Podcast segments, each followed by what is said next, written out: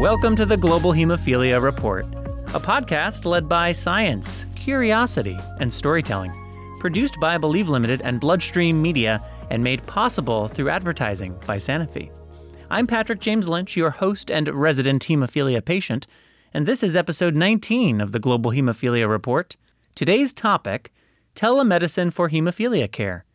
What do we gain and what do we lose? Indeed, telemedicine was a buzzword during the COVID 19 pandemic, but does it serve our post pandemic world? Let's find out, and thanks for listening. Sanofi seeks to break barriers for people with hemophilia through groundbreaking science so they can live beyond the limitations of their condition. Learn more about Sanofi's commitment at sanofihemophilia.com. Fernando wore his Sunday clothes today. He was a bit nervous, a bit anxious as he sat on his hospital bed, and he was hopeful that his condition would get better after his appointment. He was going to have his first telemedicine appointment today. Fernando is 18 and lives with hemophilia. That doesn't stop him from doing anything and everything on his college campus, though. From classes to dance clubs to soccer stadiums, Fernando is wherever his friends are. This first year at college seemed simply special. He loved the campus, his dorm, his roommates, just everything. Really, everything. And then one Friday, things got a bit out of hand. Fernando got into a fight with his college friend Arturo. As they punched each other and other friends tried to stop, things escalated. And, well, both Fernando and Arturo ended up in the hospital. Arturo with broken bones, and Fernando with a bleed. The last two weeks had been difficult for Fernando. He was recovering well, but his doctor wanted to consult a specialist. The hematologist he had in mind was in Michigan, and Fernando couldn't possibly travel to the United States, especially in this condition. So a telemedicine appointment was set up. Telemedicine has indeed made healthcare accessible.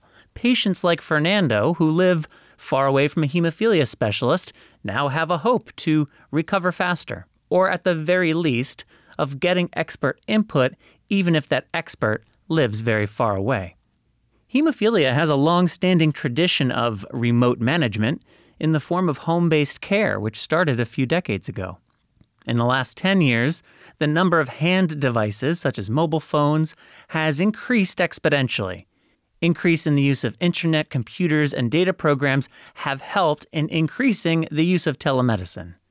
And then, as was mentioned earlier, COVID 19 gave a whole new energy to the world of telemedicine. So today, we will discuss various technological platforms for telemedicine, the rise and evolution of telehealth and telemedicine, the type and quality of care that can be expected, some of the challenges related to telemedicine, and what all this means for the future of hemophilia healthcare delivery. For this discussion, I have with me a panel of experts, and let's start out with their introductions. Thank you for having me on this audio cast. It's very exciting that we're beginning to talk about telemedicine. I am Roshni Kulkarni. I'm a professor and director emerita of the Michigan State University Center for Bleeding and Clotting Disorders and have been in this position for over 37 years. And my introduction to telemedicine was in 1998 when it was as a part of our outreach. We did both care at the center as well as care for patients who lived at a distance. Hi, this is Savita Rangarajan. I'm a consultant hematologist. I work in the UK and I have been a hematologist at Guy's and St. Thomas's Hospital. And then I've moved down to the Southwest and I'm at Southampton University as an associate professor of clinical hematology for the last four years. And I also practice in India and I have set up a clinical trials unit focusing on hemophilia. And I'm hoping that I can contribute to this telehealth because I have worked or rather taken advice from Roshni before. My name is Michelle Witkop. I'm a DNP, a doctorate of nursing practice, nurse practitioner. and have been practicing in the inherited bleeding disorder field since the early 2000s, over 20 years now.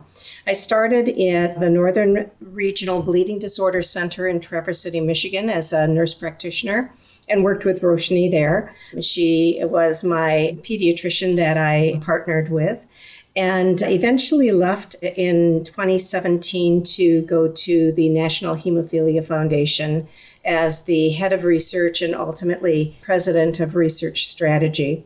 I'm now a consultant back to the National Hemophilia Foundation and work on their national research blueprint, trying to develop research priorities that we can move research forward as an inherited bleeding disorder community.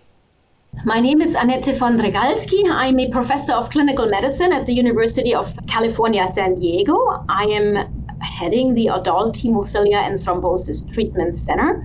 And for the last 10 years, have developed a poignant interest in point of care ultrasound for the evaluation of hemophilic joint disease and that comes in various flavors in terms of ad hoc diagnosis of pain related issues that may relate to bleeding or not.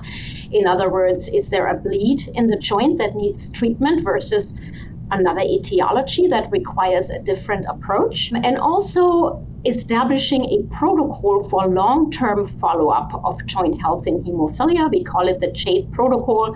It's been developed here at the university where I work, but in essence, in my daily practice, it's more or less is there a joint bleed or not? And really having a readily available tool like a handheld point of care ultrasound tool to apply directly to a question related to a joint problem in a patient who comes and sees us. Some new voices to the Global Hemophilia Report, along with some familiar ones. And I thank you all for joining us. Telemedicine. We dive in right after this quick word from Sanofi. Hemophilia A and B are both bleeding disorders. However, they have their own unique pathologies and clinical features which makes them inherently different. Preclinical studies have shown that after infusion, individuals have three times more factor IX in the extravascular space than they do in the bloodstream. Due to the distinct behavior of factor IX, multiple pharmacokinetic or PK parameters should be considered when assessing the treatment and management of hemophilia B. So, what does this mean for people with hemophilia? Visit thebiggerpictureinhemb.com to see how a broader view of PK may influence hemophilia B treatment. That's the bigger picture in HEMB.com. This site is intended for US HCPs only. Welcome back. Now, panelists, can you tell us a bit about telehealth platforms and how they affect accessibility to healthcare? To start, Dr. Kulkarni, can you help clarify some terminology? We hear about telemedicine. We also hear terms like telehealth and digital health. So, before we go too far down the road, can you help distinguish these terms for us? So, I think over the years, we have the explosion of telemedicine, telehealth, and digital health has made us come back to the table and say, what are we doing? What is this thing that we do? So the NIH defines telehealth as any modality that supports healthcare. And that includes education, whether it is education for the physician, education for the patient, or community health education, public health surveillance, whatever it is that supports health care. Telemedicine is a billable clinical service where you serve the patient. You look at the patient, you make a diagnosis, you or your team can be providing those services to the patient. For example, in a hemophilia or a bleeding disorder patient, you just do a history and physical like you were sitting in front of the patient and doing a, a, a history, and you need some assistance with the physical examination. Digital health, on the other hand, is an all-encompassing terminology. So if you look at if you look at it like a bubble, digital health is the big bubble that includes electronic medical records, remote patient monitoring for blood pressure, weight, height, things like that And it also includes telehealth, which then has a smaller bubble of telemedicine. So you can see it's a bubble within a bubble. So the whole thing comes together. The remote patient monitoring, which is now becoming more and more popular, is a part of digital health. And so all these three terminologies define the entire scope of digital health. Anything to do with technology assisted care of a patient or a society or a health department or education or anything can come under this umbrella. It's the umbrella term. The digital health is the umbrella term. Telehealth is the medical term. Then the telemedicine is the patient definable service that you provide. So telehealth is what most of us understand, the education part of it, the things, but televisit or telemedicine is the terminology that we use with patients because they seem to understand that's a virtual visit. That's the it's a virtual outreach, it's a virtual visit rather than seeing the healthcare provider, be it a nurse, a physician, or whatever it is, in person. So instead of a face to face, in person visit, this is a virtual visit over a computer. I have a I have to add a bit to it because I think in hemophilia digital health or the aspect of having patient data on a on an app and them adding to the telemedicine becomes even more important. So I think there is a little aspect of digital health associated with telemedicine because when they have a bleed if you have that data recorded it makes the telemedicine visit much more productive and you don't have to go through each of their bleeds, etc. Are these types of digital platforms accessible and available for anyone to use? So we can talk about pre COVID and post COVID days. In the pre COVID days, at least in the United States and perhaps in the world, the platforms were restricted in the sense if you were at a university, the university bought the platform, which was pretty expensive. For example, at my university, two or three departments shared a common platform. And our platform did not interact with the platform in Michelle's. Michelle had something called Polycom, and we had something called video, and the two didn't talk to each other. And there were all these barriers. And I think these barriers are coming down, in my opinion, that we can do world Zoom right now, what we are doing this platform is interactive, interoperable. That means platforms can talk to each other and all that. But there's still a digital divide.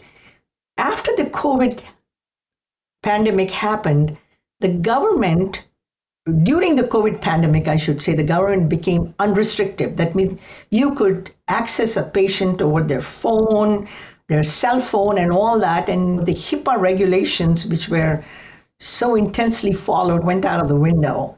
And now the government is trying to again put back restrictions. Who can do telemedicine? Who can't do telemedicine? And what about those people who don't have these video platforms? Where are they in that? And that encompasses a, a big group of people who re- live very remotely, uh, who are migrant workers or whatever it is who don't have access to phones. And certain populations like with our thing amish population they do not believe in electricity. They do not believe in any of these electronic things. So it is still difficult. So distance is still a problem with a lot of people not having access to a digital platform culture and cultural beliefs are still an issue where many people do not believe in, in having such an access. And clearly, government regulations, which there again has changed quite a bit, but I think uh, restrictions imposed by government is a problem. And I'm happy to say that Biden recently announced that he's going to have digital he's going to over try to overcome the digital divide in the United States at least by uh, having free internet and for people and I think that is what is needed. I think, yes, the HIPAA regulations that Roshni talked about, I think it was a big thing in the past.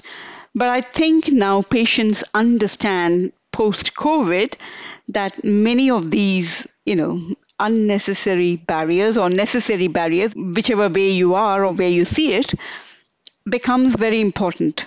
And for me, when I talk about global, I mean me sitting in the UK with all my expertise, etc., and whether I can provide the same kind of expertise via the via Zoom, via Teams, via whatever platform that I use, with another junior doctor sitting with the patients, maybe, or the patients themselves, and providing them support, help, and advice.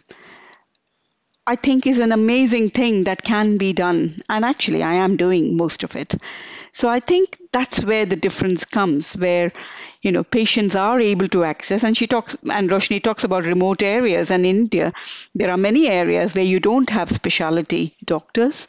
So this makes a big difference into what can be done and what cannot be done. And i think giving the right advice is important in eventually.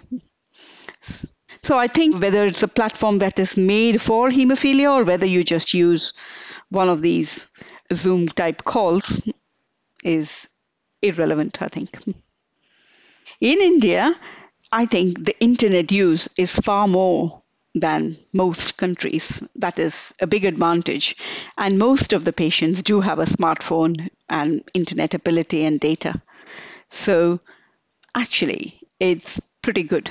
So most of them are able to converse quite easily. Dr. Witkop, what are some of the evolutions of the use of telemedicine that you've seen in the hemophilia community on the heels of the pandemic? So, I haven't been practicing in a clinic for a few years, but in talking to my colleagues, it was interesting to me that prior to the pandemic, there was provider resistance, I felt. There were a lot of barriers some of them were what Roshni had commented on, and others were just that providers weren't willing to take that step to do telehealth. But then with the pandemic, many of them were forced into doing it. This was something they just had to do in order to keep up.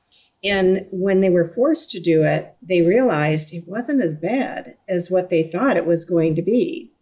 And it was a perfect alternative. Now, it might not be perfect in the manner of being able to see, touch, and feel, but it still was for those people who had to travel long distances or who couldn't get in, who you had fear of transmission of disease, all of those types of things. They realized that this was an acceptable alternative. And now, as we move to that next phase, we realize that there are many op- options, there's many opportunities. We don't have to be as rigid as we were pre pandemic. And we have the opportunity to see people in person. If it doesn't work for some reason, we still can keep in touch in some way via telemedicine and not lose touch like we may have before. And this, I think, allows us to maintain continuity in a way that we maybe didn't have prior to the pandemic, where we can keep in touch with people, we can keep updated on them, and get maybe more information than we did by just sending them something in the mail and then getting it, having it get lost, not returned, and to Savita's point, sometimes it's just a phone call, but that is considered telemedicine also. It doesn't have to be a visual platform, it can be all types of electronic communication that we're taking into consideration the HIPAA issues, the privacy, and maintaining contact with our patients. And that's what's really important that they're getting the care they need in the place that they need at the time that they need in a manner that is meeting their needs as well as ours. That's great. Along with traditional telehealth platforms, patient contact over the telephone or Zoom or Teams are all considered televisits. The pandemic has changed some definitions for the better, at least from an accessibility standpoint. Dr. Von Wondrygalski, what can you tell us about some of the exciting imagery technology that's being used to maximize the value of remote meetings with patients? So we do work with patients remotely with televisits, yet have not incorporated teleultrasound yet in our clinical practice, although we have done a pilot study in about 10 patients or so, and I can talk about the results and what that means in a moment. But for the moment, all kinds of telehealth visits center around regular patient care, including comprehensive care, physical therapy, and all of that. But certainly, tele ultrasound is something to consider for the future. So, at the moment, what we are using increasingly for point of care ultrasound and promoting or encouraging to use in terms of equipment is these new handheld devices. So these are ultrasound transducers that plug into iPhones, iPads, Androids, are all pre programmed, for instance, for musculoskeletal ultrasound, truly user friendly, no more quote unquote knobology. It is very self explanatory, and everyone can the- theoretically deal with that, including perhaps patients. So that brought down the cost of ultrasound equipment and the availability, I think, in clinics and even in the hospital and in a white, white coat pocket dramatically. So we are talking about a transducer now being anything from 2,000 to $5,000 perhaps, as opposed to a big ultrasound machine for $50 or $100,000, which is very restrictive for clinics, especially if there might be not that much billing involved. So also these little handheld devices have tele ultrasound capacity for remote areas or in our case maybe even for patients. And so this is where our little study comes in and i can explain it in a moment but in essence the patient would have or anyone remote has their little handheld device that plugs into a tablet and there's literally a button to push to go on telehealth, the image accuracy without any major recall needed was like almost 100%, and so was image quality.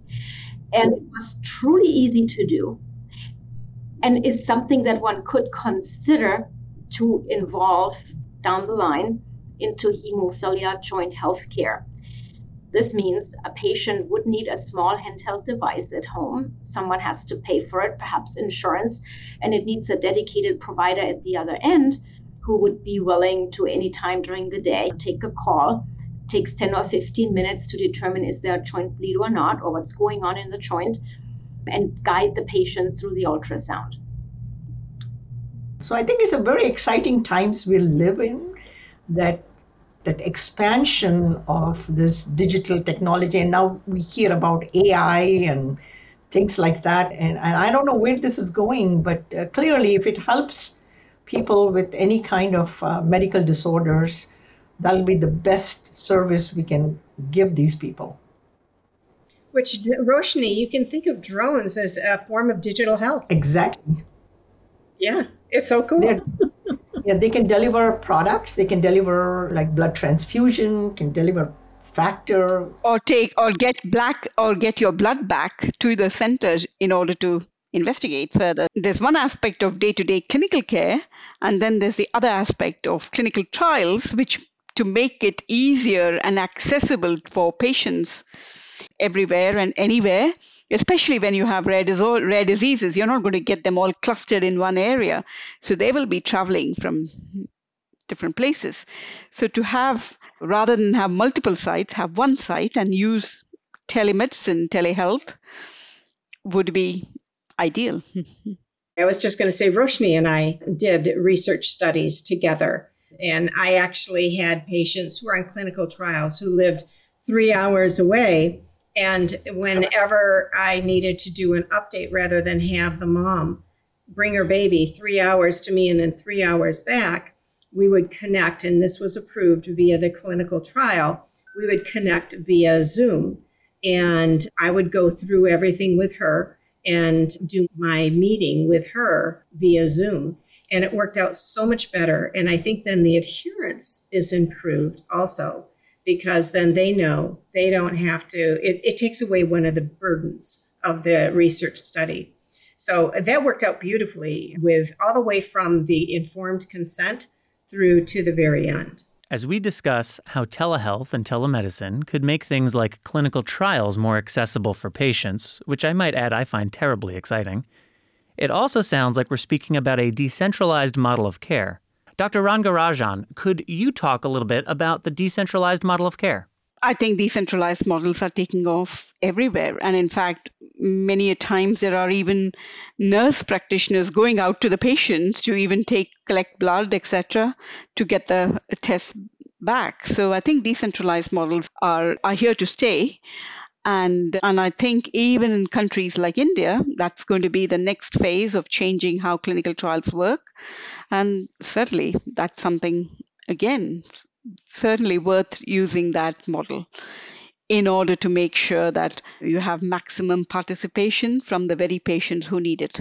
I think this probably maximum participation. We have always, somehow I feel we have excluded women and girls from clinical trials for whatever reason, not defining them better, not listening to them about their conditions. They have to be home, cooking, this, that. You can't expect them to come to a center on day two, day eight, whatever it is, and give blood. But I think going to the patient, using these digital technologies to enroll them onto trial, actually, I think brings a different perspective to the clinical trials. We, are, it's just not all male driven all the time. Dr. Kulkarni, I understand you worked on a grant project in Michigan that was exploring ways of expanding care for patients with bleeding disorders. Can you share some of what you learned about care for patients in remote areas through that program? Yes, sure. I think we had a grant from the American Thrombosis Hemostasis Network, NHPCCC from HRSA, that's the National Hemophilia Program Coordinating Center to expand. And I think Michelle was a part of our grant. And the other place was Houghton Hancock, which is very remote. It's even further away than Marquette, Michigan. And Colleen is a pediatrician who practices there along with a bunch of other pediatricians. And there's a big, huge, actually, family of von Willebrand's disease there. PAI1 deficiency. We recently had two PI1 deficient women deliver in Marquette. And we, our adult hematologists saw them by telemedicine and gave the pregnancy recommendations and things like that. And, and that was a challenge. And so Colleen sees these patients, and we ended up essentially working with her so much so she was very familiar with DDAVP trial. This is the desmopressin trial to increase levels of factor eight and von Willebrand factor. So, so she started with our help doing these trials, she knew exactly what to do, how much to give, and how to follow them up. So that was a big thing. And now, and she is very good about looking for the Beighton score for hypermobility. This is for Ehlers-Danlos. So before I even come into the room, she says, Roshni, look at this girl. She can put her thumb like this and her elbow like this, and she can bend the knees into right away. And Colleen herself has very good experience with uh, Ehlers-Danlos, so she's able to direct these, and it has been fun to teach her and actually exchange literature with her.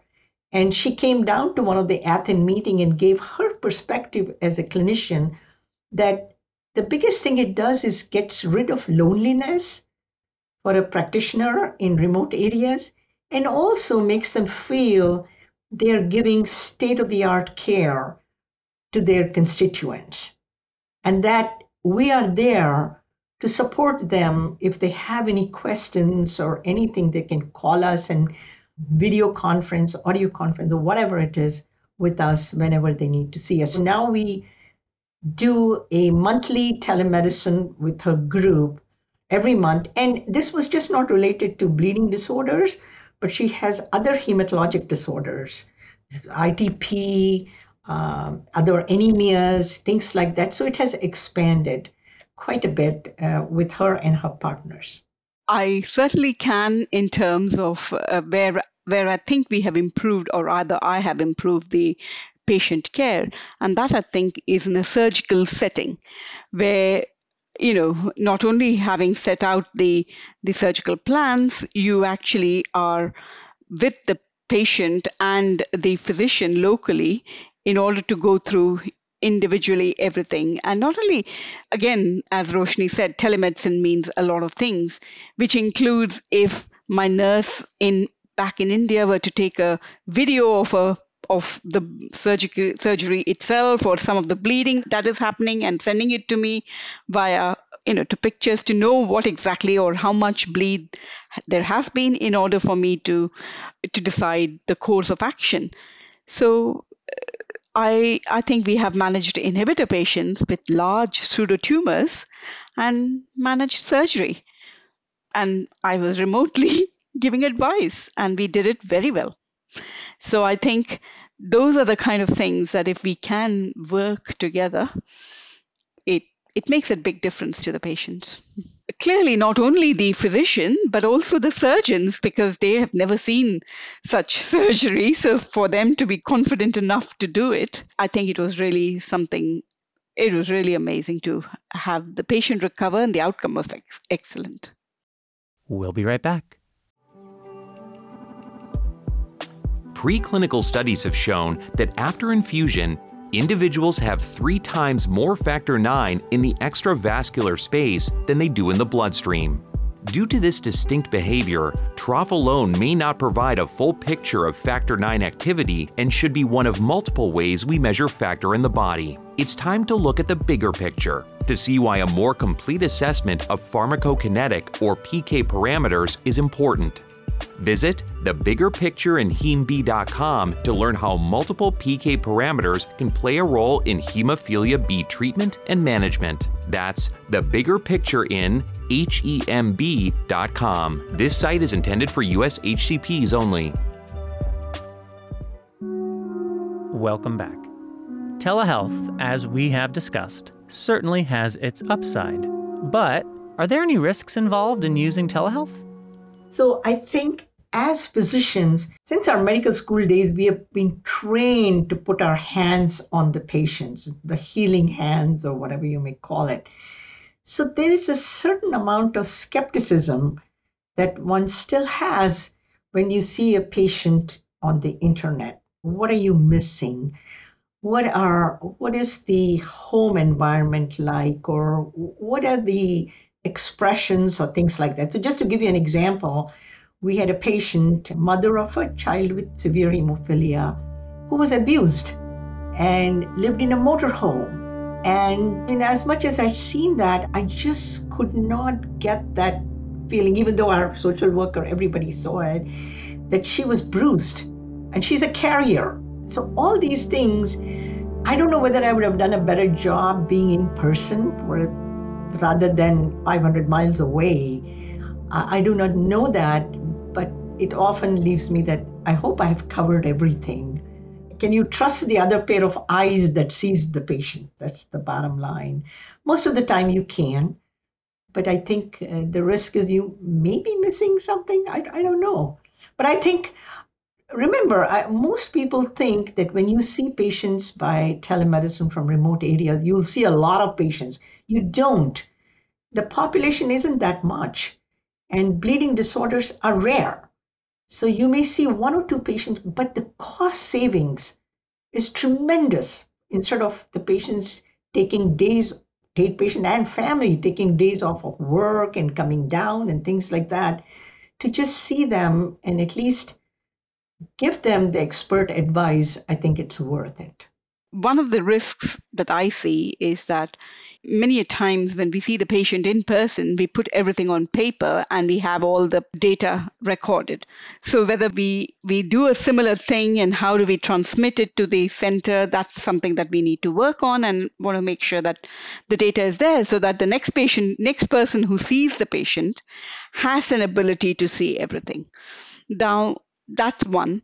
And secondly, I think it's very important to have trusted le- lieutenants across the patch in order to, as Roshni said, you have a trusted pair of eyes and hands in order to make sure that you are doing the right things for the patients. But otherwise, I don't see this as a major, there's no major gaffe, I think, that would occur. I think to just add on to what they're saying, I think it's just body language. There's body language that you can't pick up on a 2D that you can on a 3D when you're seeing that person in person. When they're in the waiting room, when they're visiting with other people, there's a body language that you don't pick up on a screen. And to Roshni's point, when somebody has issues that they're trying to hide or they want to share with you but don't know how, they can hide it better when they're on a screen and they're going through because you don't have that time maybe for small talk and things like that that you would in an office. And to uh, Savita's point, other eyes on them, even if it is just the MA who's taking that person back and doing their vitals. So it's, I think, the body language and seeing that person as a whole person, you don't have that advantage in a telemedicine visit. And while I do believe wholeheartedly and passionately that telemedicine is extremely important as an addition to inherited bleeding disorder care, the treatment center care, I don't think that it should be all inclusive and that should be the only way a person is seen. They should at some point be seen physically by by uh, their providers in the treatment center because there's just a different dimension that an in-person visit allows. So I agree with Michelle. I think that hybrid services, part-time technology, telemedicine at times, and in-person visits at times is mm-hmm. perhaps the best solution. Yeah. As we begin to wrap up, one area that we have not addressed is the economics. How do the economics of telemedicine work? Is it feasible for patients? Is it sustainable for the healthcare system? And will people continue to use telemedicine now that the pandemic is over? Yes. So the insurance, first of all, I while it is we have shown that it is feasible to do tele ultrasound very easily, even for patients who are somewhat older and not as technology savvy because the technology is so easy and user friendly. There is no pathway forward yet in terms of billing, in terms of who would, for instance, buy a device and put it into a patient's home. Internet connectivity, some patients might live in areas where it is difficult to establish an internet connectivity. So while this is all feasible now, I think one has to decide how to go forward on a very large scale. And of course, one could also think about in healthcare hubs having a, provider, be it a nurse practitioner or a PA or even nurses who could perform this in a patient coming to that hub. But then again, what are the arrangements in terms of billing? How would that healthcare hub be for instance, be connected to our university, I think it is absolutely not worked out and needs a lot of work to come. And then we also don't know what are the real benefits. And I think that's the research to be done. How can telehealth really advance patient care? What are outcome measures, patient satisfaction measures, prompt diagnoses versus delay? I think these are all completely open questions in my view. So we looked at the healthcare costs of a patient coming down from the various telemedicine sites to the center, what with Michigan State University, whether they were flying, whether they were driving. And that included the cost not only for the patient, but the caregiver, because the parents, in many cases, or some caregiver has to come down. And also lodging costs because of the distance in many cases you have to be overnight so it has hotel and meals and this and that and what was surprising what we found was that the cost of coming down whether by plane or by uh, travel by car was close to $1500 a visit. And imagine a patient who has to come down many times, just multiplies over a year.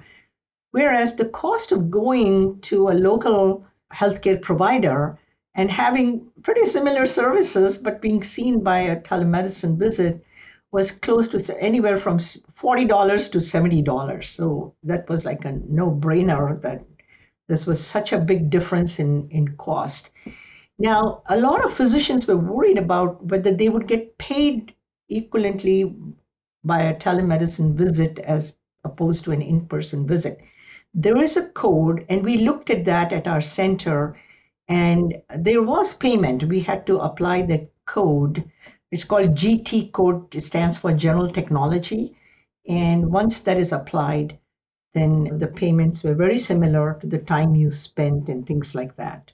Yeah, so since I do not have experience with tele ultrasound making a huge difference because this was just a study, a pilot study to even show that patients can utilize this in order to do home diagnoses. And so there is no breaking story that someone's life was saved or but that is just the feasibility however how i got started even thinking about this is that there are now recent publications that point of care tele ultrasound is used out in the field by EMRs or other healthcare professionals to save lives in trauma and in the ambulance because not everyone is trained.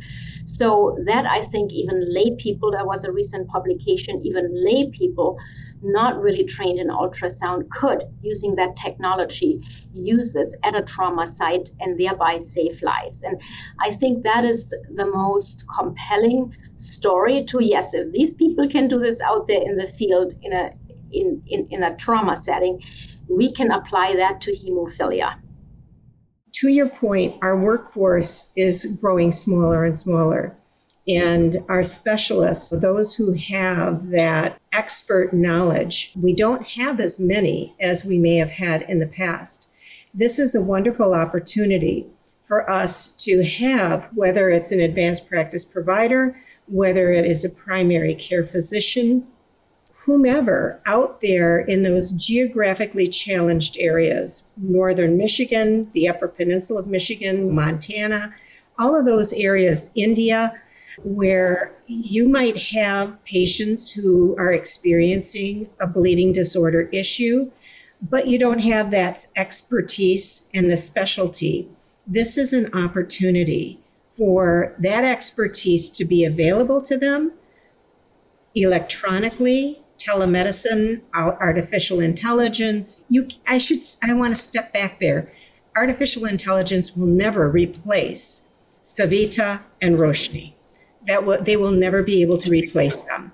So I think that telemedicine is really going to be always on the forefront and it's going to expand being able to put the Roshnis and Savitas of the world in the office or in the living room of these people who live distantly, and then also to educate and assist the um, people who are there locally to provide that care and help them to take care of those people distantly.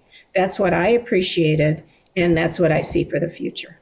So I think the one of the biggest thing about evidence-based medicine has been in papers which have addressed adherence to treatment. Clearly, when you have ongoing relationship via televisits with your patients, it has shown improved adherence, decreased medication errors. And I think we really still need to do a lot more in terms of clinical trials to see whether that is true or not, whether telemedicine really improves adherence, improves care, and overall improves quality of life. I think with the remote patient monitoring, I think of hemophilia and we think about joint range of motion. That was the preliminary thing we did. But I think monitoring a patient at home, their movements, how they're moving, what they're eating, drinking, how they're climbing stairs, is perhaps a more practical way of looking at range of motion rather than just bringing them to an office and examining them with a scale and a thing and and then trying to see the differences between the two. Telemedicine is here to stay, there's no doubt about it. That's a great way to look at the future of health and telemedicine. And we know that future is coming sooner than we think because of things like the Connect for Health Act. Earlier this summer, the bipartisan Connect for Health Act was introduced in the United States. This act will make certain Medicare telehealth flexibilities permanent. The legislation will permanently eliminate the originating site and geographic restrictions. Without those restrictions, all providers who are eligible to bill Medicaid can bill for telehealth. This will permanently allow health centers and rural health clinics to deliver telehealth services. The act will eliminate the six month in person visit requirement for telemental health services. Additionally, the legislation will permanently allow for the waiver of telehealth restrictions during public health emergencies. The legislation also includes new program integrity provisions as well, so that authorities can provide an oversight to telehealth practices. Along with other chronic diseases, these changes in telehealth will help the hemophilia community. Just like telehealth helped our friend Fernando from the top of the episode. Recall that our friend Fernando got into a fight and had a bleed. Fernando's telemedicine appointment went well. The hematologist talked to Fernando and his doctor. She made some changes to his medications and advised another week of rest. She was not particularly happy about the fight, of course, but she was glad that Fernando participates in all of his college activities and is looking forward to doing so again soon. Well, Fernando, we all hope that you graduate without any additional fights.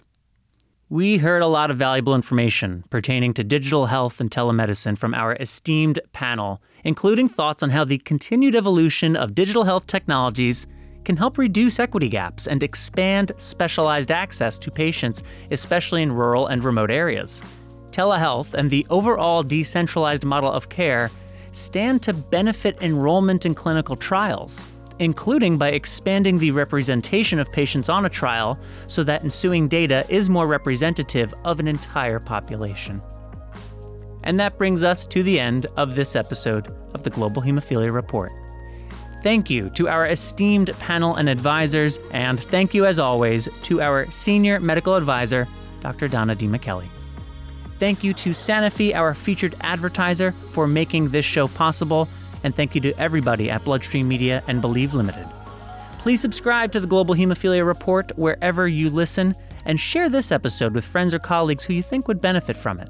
For links to any of our previous 18 Global Hemophilia Report episodes, visit globalhemophiliareport.com and stay tuned for our next monthly podcast. My name is Patrick James Lynch, and until next time.